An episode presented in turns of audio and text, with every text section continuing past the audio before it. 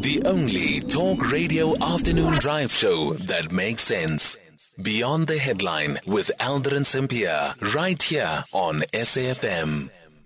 It is now 21 minutes after 3 o'clock. We're in conversation next with SABC foreign editor Sophie Mokoena. Bilateral talks between International Relations Minister Naledi Pandor and uh, the Minister of Foreign Affairs of the Russian Federation, Mr. Sergei Lavrov, are currently underway in Pretoria. Lavrov and Pandor last met on the sidelines of the 77th session of the United Nations General Assembly. The two countries then reaffirmed mutual interest in the deepening of political dialogue and further development of relations of strategic partnership. But how important is this visit to South Africa, given Western countries' attempts to isolate Moscow. Sophie Mokoena now joining us on the line. Miss Sophie, good afternoon. Thank you so much for making time for us. So, what necessitated this visit? I think uh, it's part of the concerted effort by Moscow to ensure that they are able to communicate their position directly to those who are sympathetic to Russia and also those who are friends with Russia. And therefore, the African continent is very critical, as you are aware that uh, during voting at the General Assembly, uh, many African countries chose to abstain uh, rather than supporting a resolution that was aimed at uh, taking a hard line against Russia. And therefore, Russia is trying to revise its relations with Africa. And for South Africa, I think this is important because uh, the minister was able to really engage uh, his counterpart, Sergei Lavrov, about what's happening in Ukraine and other global uh, political uh, issues. And I think behind the scenes, yes, in public, uh, they will take a diplomatic position, but behind the scenes, they are then able to really, really uh, send a message in terms of their different understanding of what's happening and how this matter can be resolved of Russia uh, and Ukraine. So, so, is this solely just about about Russia? This visit really just about Russia and Ukraine, and also considering, for instance, that you have um, that planned visit from the U.S. Treasury um, Secretary Yellen, which um, she started it off already on the, on an African tour, but also coming to South Africa. So, is there a tussle? Uh, I think uh, both countries are trying to win the hearts and minds of Africans and the support from Africa.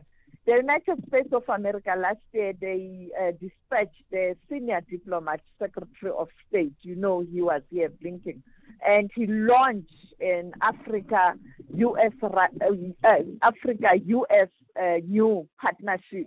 You can see that the Biden administration wants to strengthen the relations with Africa. It was quite frosty and very cold with uh, his predecessor, that is Donald Trump. And the Russians, on the other hand, they are making inroads in Africa. You know that uh, in the Sahel region, they have been assisting governments there.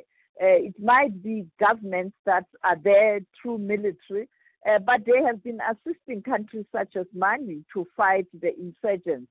And you know that uh, they are also assisting in other areas. And as we speak, he's heading to Eswatini. In Eswatini, you know, uh, that is a beleaguered government and also the beleaguered uh, the, uh, the monarchy. Mm. And he needs support. But I think Russia is going to say, you want support, but you are supporting Taiwan. So it's all about the global balance of forces. Yeah. And I think that's the main issue that they discuss, particularly ahead of BRICS. You know, Russia is pushing that they must look at the issue of uh, common currency within the BRICS nations or to use or to accept currencies, uh, uh, foreign currencies of BRICS member countries, not necessarily use a dollar. Mm-hmm. So it's a, it's a new balance of force and, and, and a shifting of the global world order as we know it economically, politically. And also, when you look military as well, because of that Operation Mosi, which is the second one that will be taking place um, next month as well. But how would Western com- countries interpret this operation? The Minister of Defense saying earlier on that um, South Africa remains neutral on the Russia Ukraine war. The, the, the, military exercise, this is not something new. It mm. has happened many times. Either capabilities in terms of the Air Force in the Breg, in Bloemfontein, where you have our Air Force capabilities there. Uh, and then you, you've seen others coming to South Africa. Uh, France was in South Africa. There was a military exercise. Uh, it was uh, uh, the Navy from both countries. The, the, the vessels were here. And the same with the United States of America. Just last year, they came here, that military exercise in the Indian Ocean, uh, in, in KZ, and that was a, a, naval force from South Africa and a naval force from the United States of America. So it's not new. And when you look at what's coming, you have Russia, China, and South Africa. These are partners, you know, for a long time since uh, it dates back in exile years and now. But the, this military interaction, it's not new. We see the Minister of uh, Defense, Thandi Modise, going to Russia. He was there for two big uh, conferences in Russia.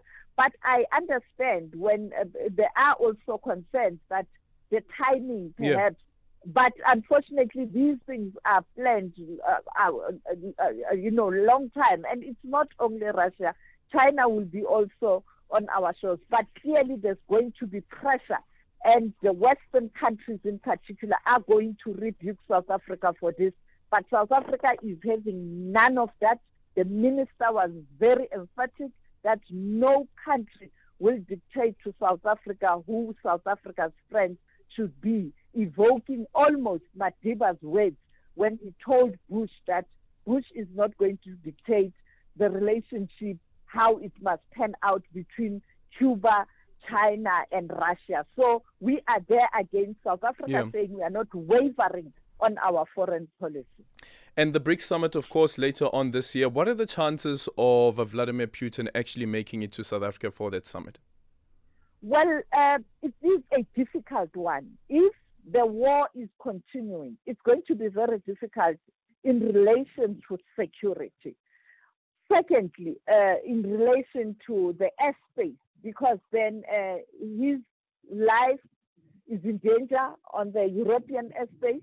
He has to go to Asia, from Asia, North America, North Africa, and then down south. So it is going to be a real, real long haul. But I think his jet is able to fly directly from Moscow to OR Tambo or to Waterkloof, then he can do that. But if he has to refuel and stop over somewhere, he has to choose a region that is safe. So it's not clear yet, but I think he would want to be amongst uh, President Cyril Ramaphosa, Xi Jinping, uh, particularly Lula, uh, the new president of uh, of Brazil, mm-hmm. to rekindle that relationship they had uh, previously before the Zuma administration. You know that in Mbeki, Lula, and, uh, uh, and, and Russia, you know, they, they, they were working together on the South South,